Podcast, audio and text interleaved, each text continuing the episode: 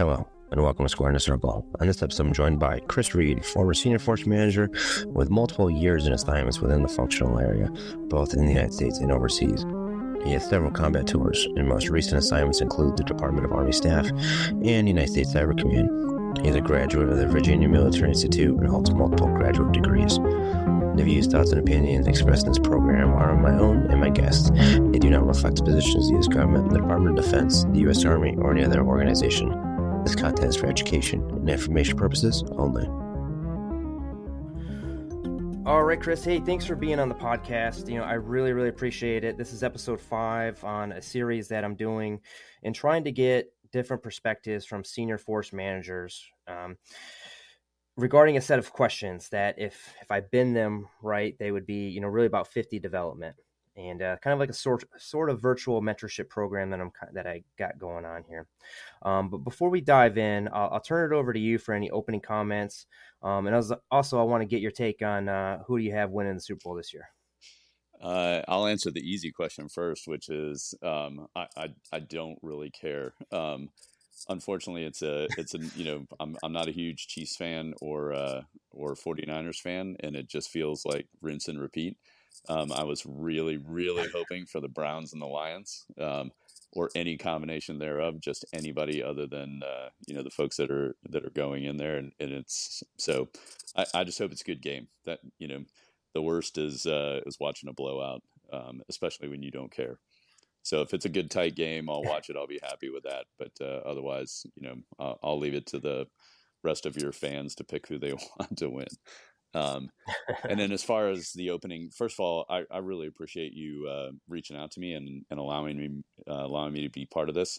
Um, I, as I told you on the phone, you know, when we talked earlier, I think this is a great thing you're doing. I think um, you know, as 50s, we we want mentorship. We need mentorship. We need um, we need to really just have the the ability to to talk across the community and and find out ideas and find out how everybody's doing and kind of what's going on in the world of force managers. And you know, having been the former senior FA50, I'll say that we've done a terrible job, and I'll take a lot of credit for that terrible job.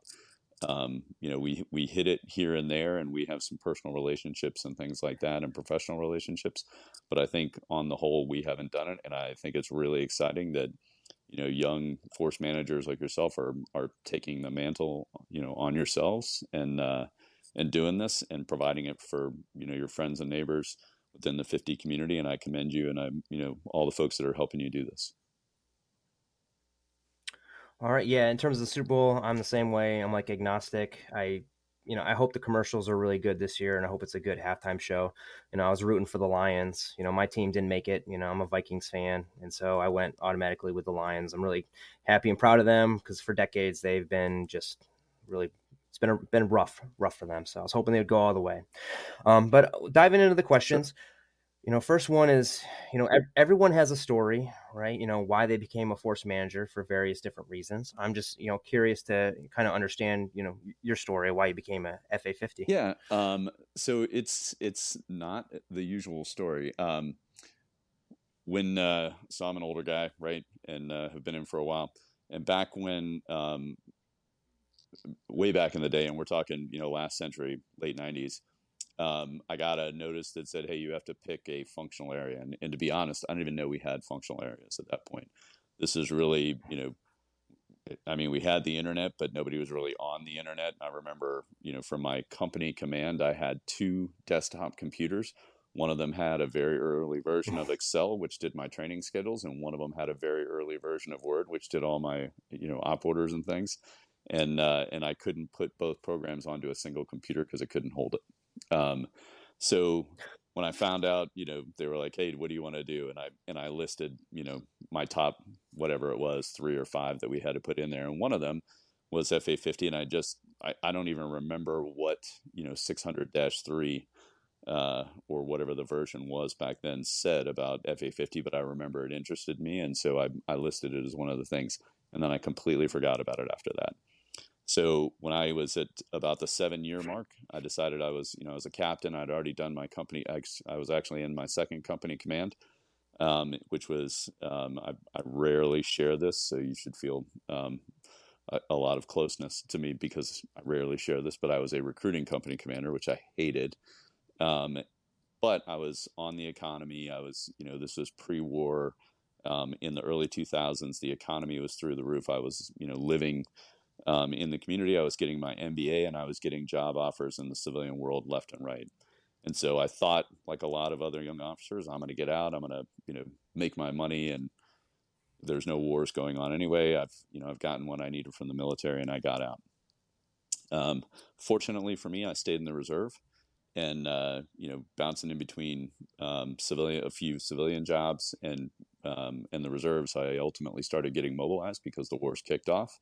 And when I came back in uh, to the regular army, um, I made a decision at that point, and, and it was based on a couple of things. The first was um, I knew what it was like to get out as a young infantry captain and kind of what my options were, and I decided that my force management um, functional area, which I had been selected for, uh, would probably give me a good basis, you know, when I re- when I got out the second time, which I figured I would go to retirement. Um, but I thought, you know, I would, I would, if I was lucky, I would make it to lieutenant colonel and uh, and I would be retiring again, and I wanted to have something more behind me um, than just um, than just being an infantry officer. Not that there's anything wrong with that; it, it just limits your options a little bit.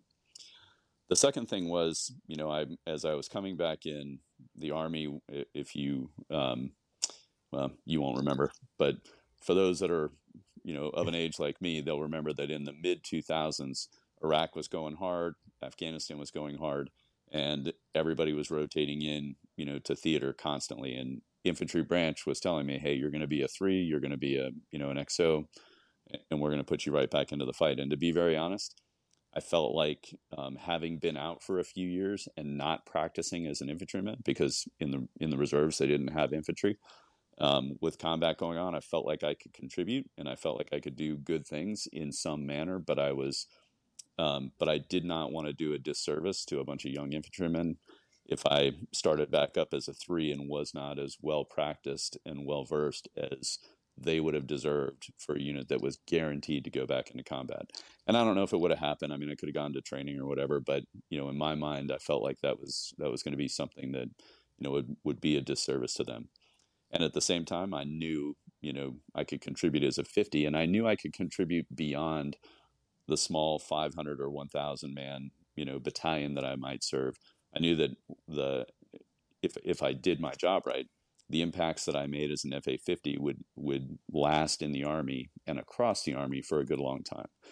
Um, and it, it kind of bore out. So in 2007 as I came back into the regular army I went to the uh, I went to the Q course and I was a young major sitting there and I was listening to these colonels all talking and uh, you know some of them were there were two of them that were going to be brigade commanders there was a group about 10 of them and uh, the rest of them the other eight were not going to get brigade command at all and one of the instructors said hey for those of you that are going to be brigade commanders congratulations that's great you know great for you guys you're going to affect you know two to four thousand man brigade and that's that's really good.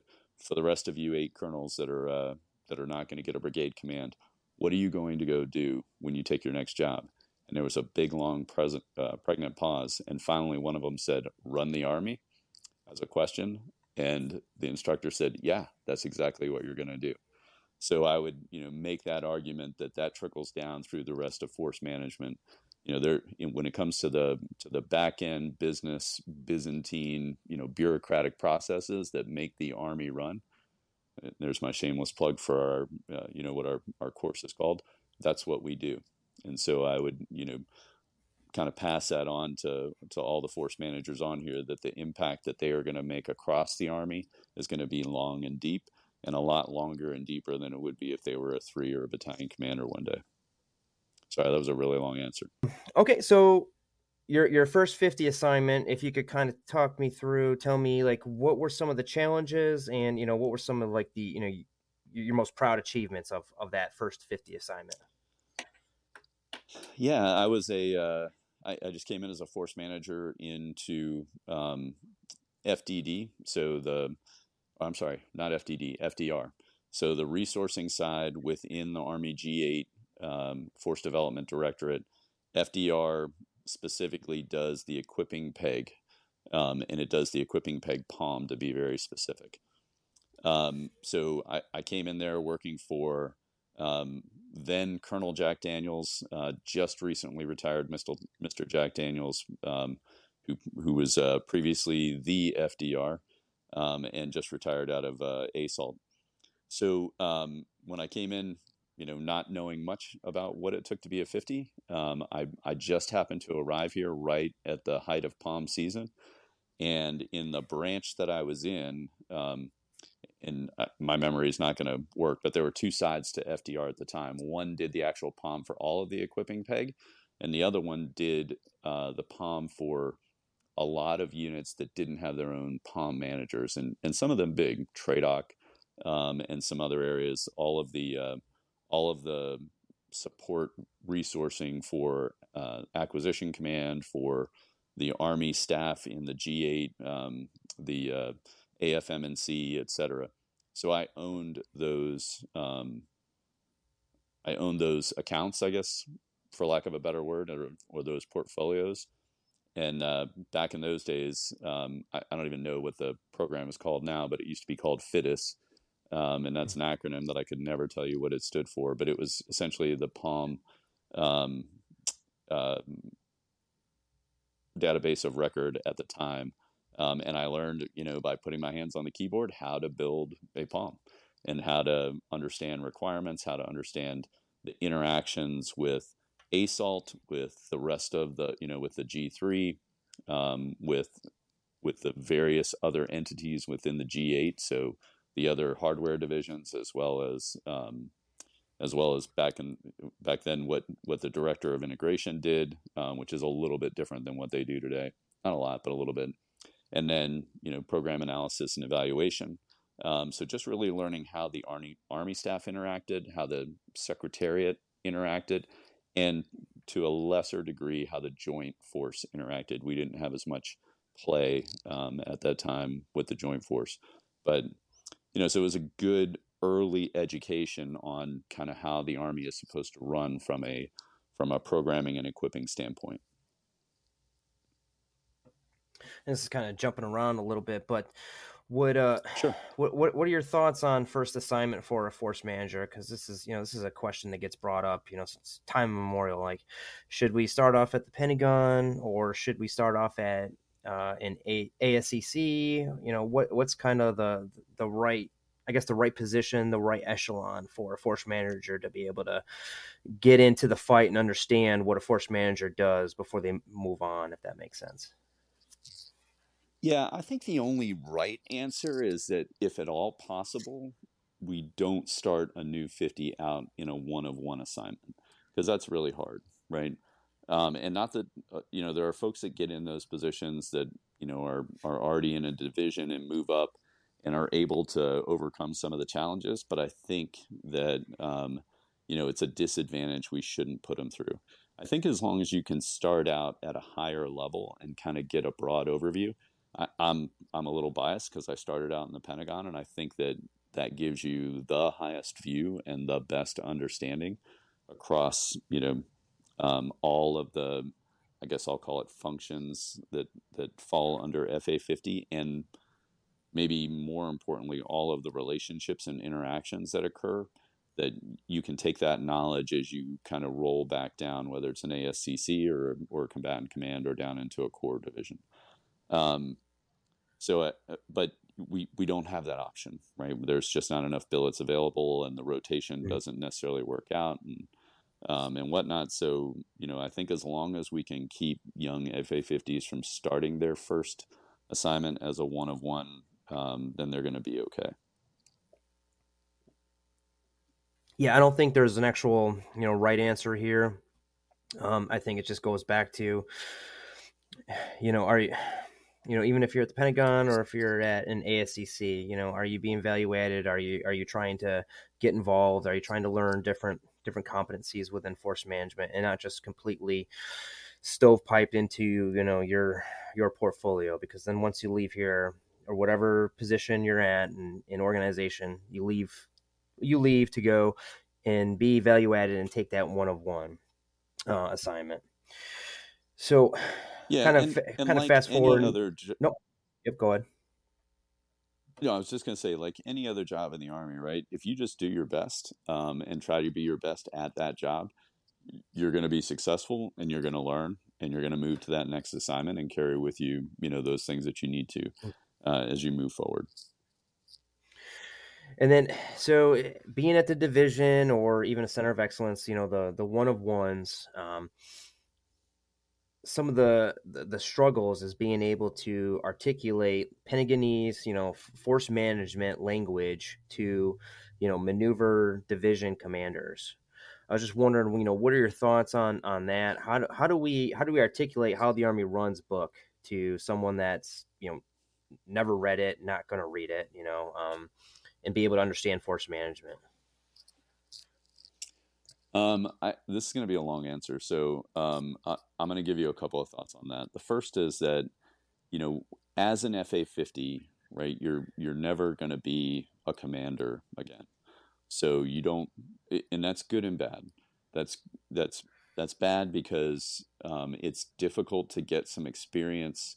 You know, if, if you think about it, if you did a company command and then you come into FA 50 and the rest of your time is spent at the corps, maybe division level, but corps level or higher, um, is going to be most of it. Um, it's hard to get back down to and and keep your, I guess, your skills and your mindset honed to what it's like to be on the ground with soldiers. And and at the end of the day, that's who you're working for, um, even though it doesn't feel like it. But that's really who you're working for. Um, so that that's one thing that that that's kind of the negative of it. The goodness is you don't own any decisions going forward. Um, and so you become a strategic advisor. And whether that, you know, it's, yes, it's a little more tactical or operational at a lower level, but at the end of the day, you're still a, a strategic advisor. And I think um, that in order to be a successful strategic advisor, you have to have two things. The first is you have to have, you know, I'll call it relevance, but really that's competence in, in what you do. Right? If you are competent, if you're up on um, what's going on and if you if you understand second and third order impacts if you understand relationships who the stakeholders are what their agendas are if you understand the atmospherics of what's going on around whatever you know initiative you're working on then you are going to be of value to your boss you know that strategic leader who does have to make decisions um, and and and, uh, and and you're going to be helpful. The second part is communication um, you have to be able to communicate to your boss in a way that they accept, understand, and value. So you can be a great communicator, but be irrelevant and you're going to be useless. You can be super relevant, but be a horrible communicator and, and be useless. And, uh, you know, and, and I have a kind of an amusing story about that when I was a, um, you know, I was running the maneuver branch in FDD um, years back as a lieutenant colonel, and, and I was, you know, briefing at the highest levels, briefing the chief of staff, briefing the vice, briefing you know the secretariat, briefing on the joint side um, at, at, the three and four star levels. And my boss, the G8, found a lot of value in me. And then he said, "Okay, Chris, now you're going to be um, you're going to move into the initiatives group, and you're going to do all my you know briefings and." Thankfully, he didn't do speeches, but you know, testimony and um, writing like the the modernization strategy, word crafting, things like that. And I remember, like, I was a really good briefer. I had a lot of experience at it. He really valued my briefs. He sent me to brief all kinds of people, and I got in there, and in the first week, he was just destroying all the briefs I built for him. And uh, and I couldn't understand it. I was really, you know, like getting upset. I'm like, man, this is some of my best work, right? Thinking I'm a great guy. And I remember I came home one evening and I was talking to my wife and I was, you know, venting and lamenting my life. And uh, she said, You're not briefing for you, you're briefing for him. What does he want? And, and I remember yeah. it was like a long, long pause as I looked at her thinking, well, that was something, that was a really stupid response. And then all of a sudden I realized, no, that was a brilliant response. Um, and, and I'm the one who's stupid. And I, you know, I went in the next week and, uh, with a blank sheet of paper and I sat down and I said, you know, the words that we were supposed to say. Hey, sir, what would you like to talk about in your next brief? And he gave me some ideas and then i started building off that and then guess what right the brief went through first you know first draft he loved it um, did a great job crushed it and then you know we we went from there and everything was good but you have to remember right? It's communication, just like in the tactical world, goes lower to higher, and how you're able to um, to help those folks um, and and communicate with them is is on you, and you've got to figure out what your boss um, likes and how they take information. And I say that because, to your point, right, as you go a little bit more tactical, in particular with those division commanders, it's on you to be able to figure out how to express what you know what is going on in the force management world or or with your tasks with your you know your initiatives that you're pushing which are his or her initiatives and how they benefit them. And, it, and there's no like single good answer you should do this or you should do that. I, i'm just telling you that when you get you know to be a 50 and you are in a one of one job in particular where you don't have anyone to help you it's graduate level work. I mean is it's not graduate level reading. We still you know write everything on an eighth grade level or whatever but it's graduate level work in terms of establishing that relationship and and developing yourself and unfortunately as 50s we make you develop yourself and as i mentioned at the beginning of this um, into being a, a valuable relevant um, and and good communicator in a way that's going to support your boss um, yeah no because I, yeah, no, I, I think yeah, that's that's really good feedback, and and I concur. Like I think, you know, I haven't taken a one of one yet, but you know that's next on the horizon, and you know this the series of interviews that I've already have done, you know, kind of saying the same thing. You know, being you know taking initiative, right? Um, you know, being involved, have some foresight, have some vision, be able to see the the tree and in in the forest as well and also communication is is is extremely important. You know you can be a just like you said you can be a great briefer but you could be you know irrelevant but you can also be relevant and be you know a terrible briefer.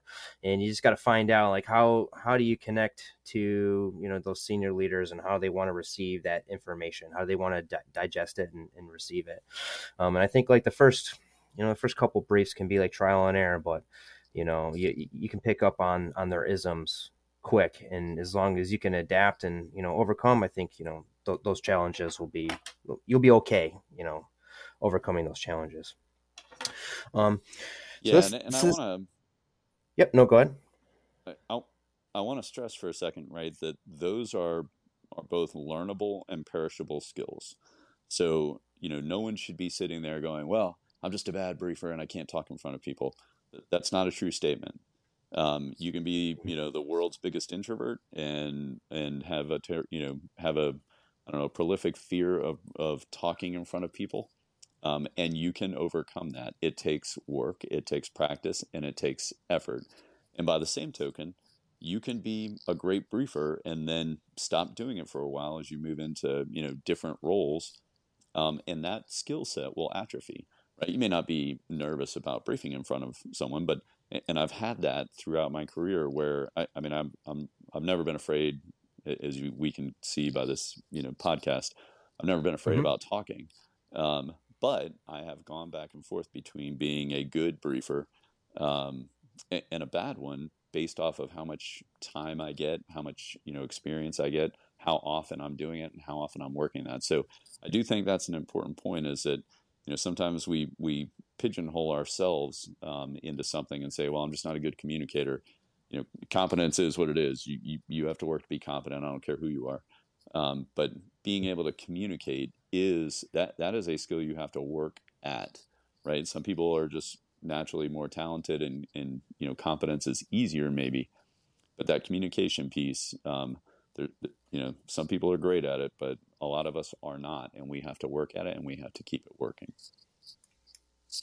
No, that that's that's great. That's great feedback. Um, I want to move along to another another question, kind of talking about um, sure. you know vi- vision and, and challenges for the force management community, and and where you see things. You know, what are what are some of the challenges that you see now in our force management community, and and where do you see the FA fifty world going? In the in the future? Do you think it's going to be the status quo, kind of look like the same now, or change over the next, you know, five ten years? Um, yeah, it's a great question, and I imagine as you ask, you know, ten or fifteen senior um, force managers, you're going to get ten or fifteen different answers based on our opinions. I, I think, you know, I'll go back and answer the first one. I hope it does not look like it looks now. Um, I can tell you that it does not look today like it did 15 years ago um, when I first became a 50, um, or actually, uh, yeah, shit, almost 20 years ago. Um, right? I, I hope it doesn't, because if it does, then I would argue that in five or 10 years, we won't have an FA 50 branch anymore because we'll be useless.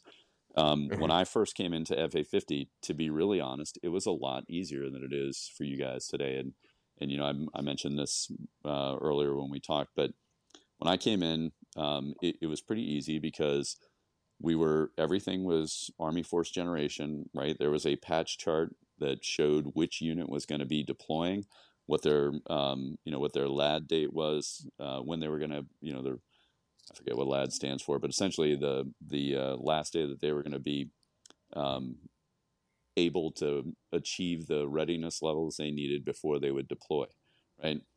Um, and if something happened, I don't know if there was a you know a glitch in the system or something fell through, the vice chief of staff of the army every week had a civets and a, a, a secure VTC, and if there was a problem, he was on he was on a civets with the brigade commanders, and they would get it fixed right? So if worse came to worse and every 50 failed on something, um, as they were trying to get, you know, equipment, people, training, um, y- you name it, uh, in alignment, then the uh, you know the the four star and the actual commanders on the ground would get it fixed kind of last minute, and it would all and it would all work.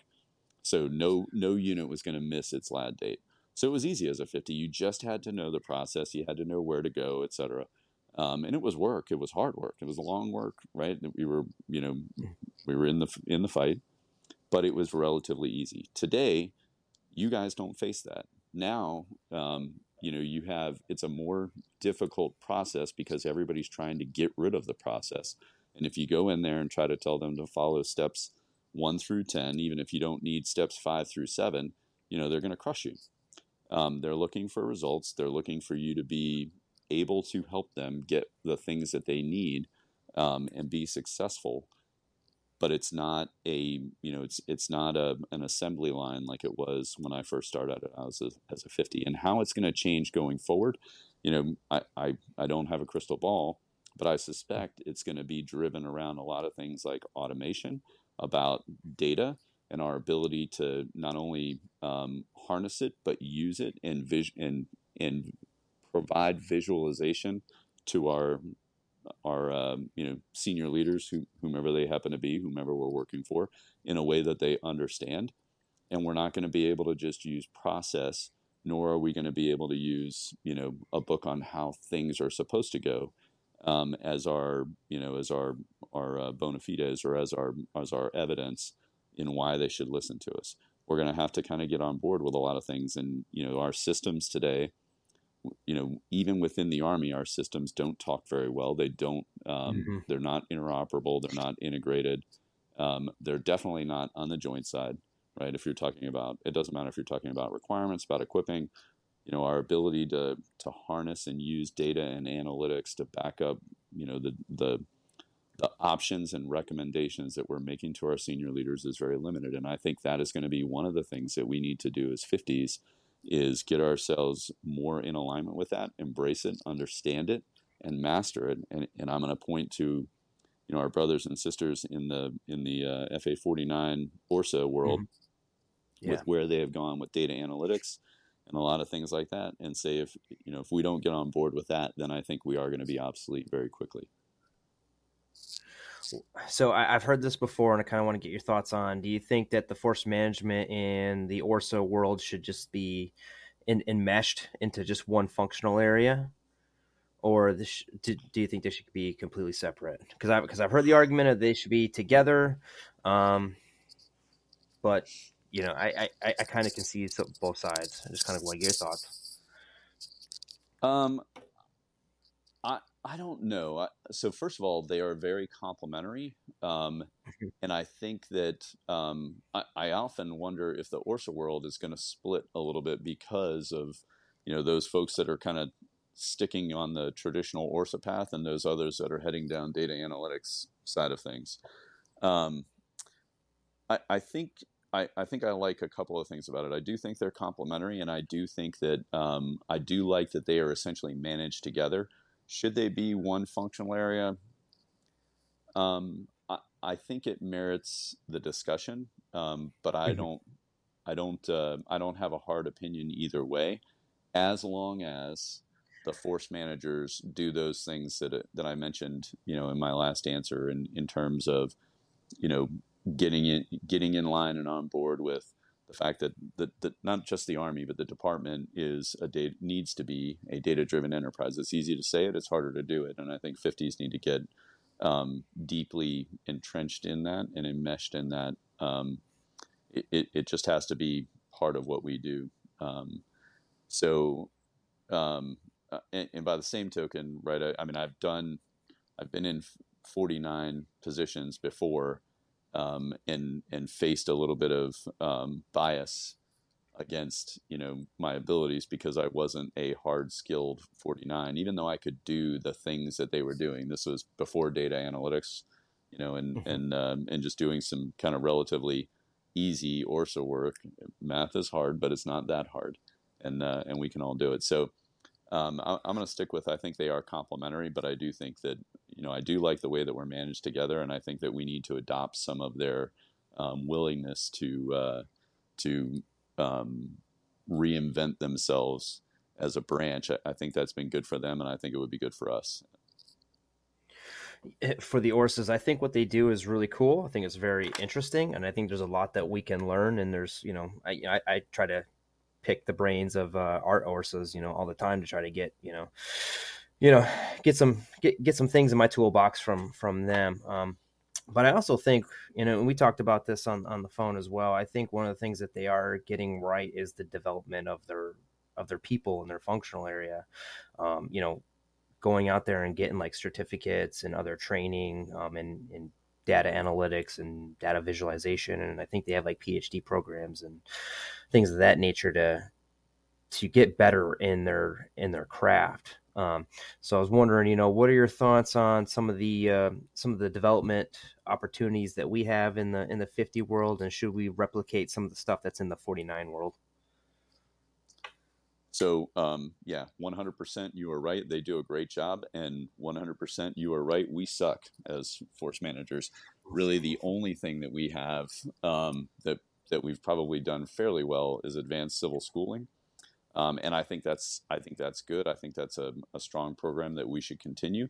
But um, when I was the senior force manager, I wanted to take one of those scholarships, roughly fifty thousand dollars, um, you know that, that we used to pay for someone to get a degree we had five and we were having trouble filling all five of them i wanted to take one and break it into a bunch of smaller things and uh, you know i wanted to send people to do things like um, organizational design um, data and analytics ai ml um, and, and, we're not talking i'm not talking about getting a phd in it. I'm talking about going to mit or stanford or johns hopkins um, or carnegie mellon for a week and taking those courses. They have those courses right now at, at kind of the mm-hmm. senior level, 06 and SESGO level, and I've taken a couple of them, uh, one at Johns Hopkins and one at at, uh, at Carnegie Mellon. We need to do, uh, and it's great. I'm glad, you know, but it was because I, I was a one star and I had that opportunity. I needed it for sure, but you know when I really needed it? When I was a major, just like you guys do, yeah. right? And that if if I had to take the investment, um, of of you know one or two of those scholarships, that's where I'd put it, and I would send you guys. And I did this in special operations, right? I had the money and uh, and the ability. I sent people to. It, it wasn't just those kinds of things, but I sent them to like conflict negotiation, overcoming uh, objections. You know, the the ability to, um, you know, when you when you think about kind of on the what we do in the 50 world as we're trying to present options and get people to accept you know things that may not be good for them on in the short term, but will be good for you know the army or the or the joint force in the long term is difficult, and it helps if you have some understanding of how to um, work through that with people that are not necessarily too friendly to what you want to do, right? So I, I 100% agree with that. I think I think if we don't start doing that, um, number one, it's going to make us irrelevant because it's hard to get it, you know, for four or five um, you know advanced civil schooling degrees you know every two years. Um, and then number two i think it, it's it's just a waste of a tremendous opportunity that is out there. There's a lot of good training that we can get through the army um, and you know the, you, if the uh, the oracle used to do a pretty good job um, of putting out a lot of um, you know the the websites where we can get various certifications et cetera. Um, but I think that we should be enforcing that as as a 50 branch and giving our our um, our younger officers those same opportunities early enough where they're going to be able to use it um, and and take advantage of it going forward. Um, and then the second thing I'm going to kind of add into that is I think we should um, I think we need to take more, if you will, from those folks that we give opportunities to, whether it's training with industry, whether it's advanced civil schooling, if you're going to, you know, the War College. Um, and I, I mentioned this on the phone when I was in special operations. If you were going to War College or you were going to training with industry or you were, you were going to a fellowship, they made you do a homework assignment. Think of a term paper, and it was their choice of what it was. I mean, you got a choice, but they gave you some topics, and that was kind of your, you know, your ticket to get back into special operations. And I mentioned, you know, when I was going to the War College, I actually thought I was coming back to special operations. I ended up going to Cyber Command, but in order to get back in, they had me write a paper on reestablishing reestablishing HUMINT at the combatant command level, a HUMINT capability at the combatant command level, and I chose EUCOM. Um, I had no idea, you know, well, that's not quite true. I had a limited idea of, of what HUMINT capability used to be there it was a you know it was a classified paper, um, and I had to do a ton of research, and you know um, and test my theories and get a lot of feedback from folks. But ultimately, right, I, I, I paid my dues. I wrote a decent paper. I got a good grade on it. Um, and then, you know, of course, I, I didn't go back into special operations, but nonetheless, they got the use of the paper, um, right, wrong, or indifferent. And I think we need to do that for those folks that we send out, even if even if it's as simple as you know writing a piece for the Oracle or you know something that's going to get spread out to the FA50s on you know what they did, what they learned, and what they could bring back from whatever that you know broadening educational assignment was.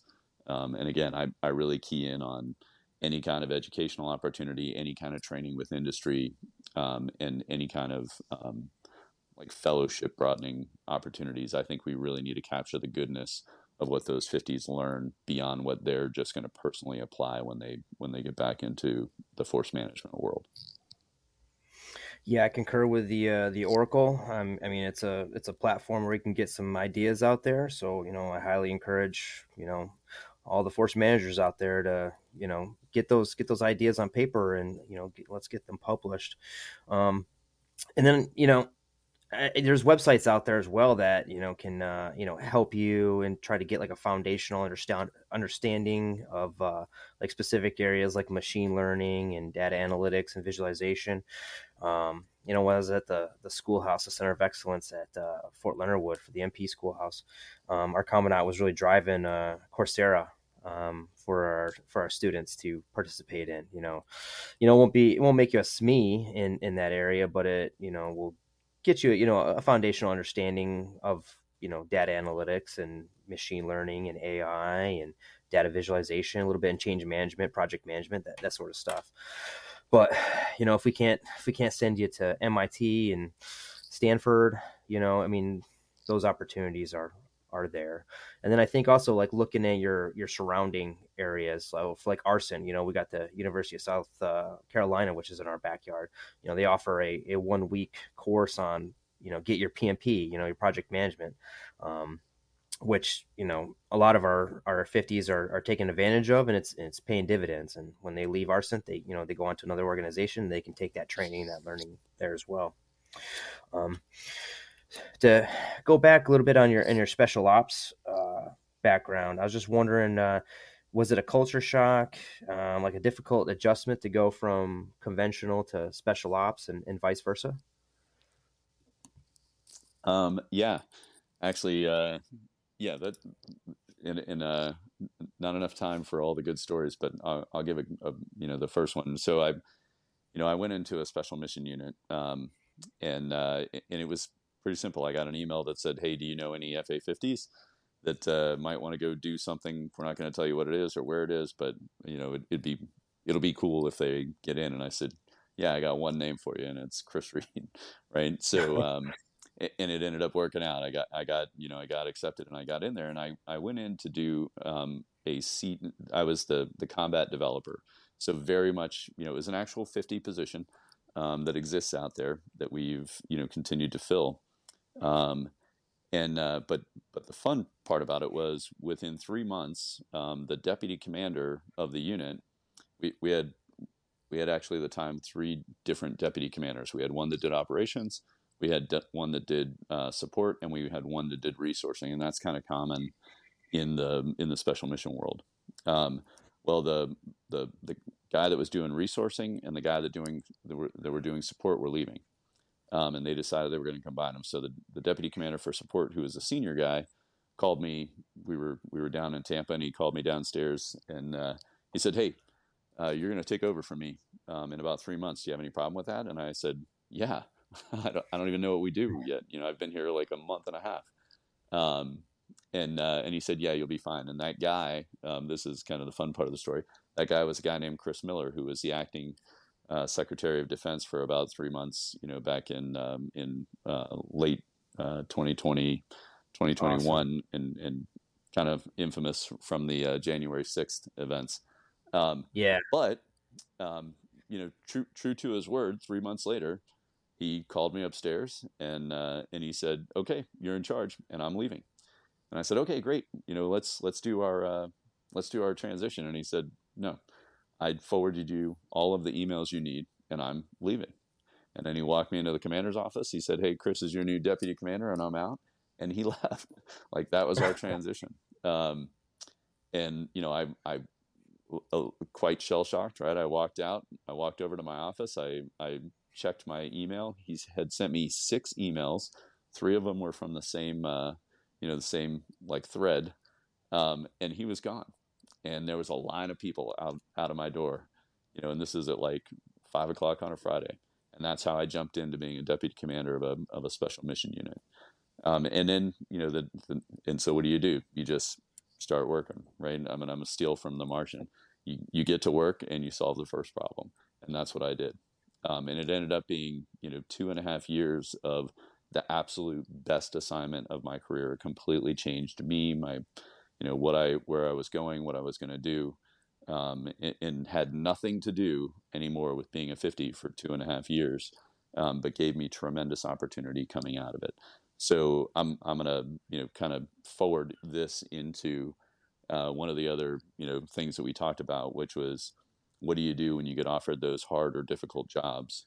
Um, mm-hmm. You know, my uh, and, and, I'm going to give you the. Um, you know, I think it's there's a there's a quote that's floating around out there from Richard Branson, the the guy who runs Virgin Atlantic, that says if someone mm-hmm. offers you a tremendous opportunity you and you don't know how to do it, say yes and then figure out how to do it. Um, and, and, I'm a big believer in that. I think as 50s we are talented enough, we're good enough. You know, it's it, you're you're not staying in the military that long anymore. Um, unlike when I was, you know, like when I made lieutenant colonel, I was in the 95th percentile. What that meant is 95% of the majors made lieutenant colonel because they needed so many. You guys are not facing that now. It's a much much tougher cut, right? So mm-hmm. as you make it further and higher, you're you're just a better group of officers than than you know than I was when I was coming through the same kind of gates um, and you guys can do it. And we have several of examples out there right now, you know, folks that are doing really hard jobs. They're not FA 50s, but I promise you, when they get back into the force, they're going to be that much better for having taken on that challenge and for having learned and excelled in a in a you know completely different environment. When we get out of our comfort zones, we do better because we're forced to. When we're in our comfort zones, we're lazy. It's just human nature. So when we get out of it, you have to start paying attention. You have to work that much harder. You have to be that much better. Um, and I think it really, I think that really pays dividends, not only for you as an individual officer, but I think it also pays dividends for our, our branch as a whole. All right. Thanks for listening. Stay tuned for part two of our discussion in the next few days.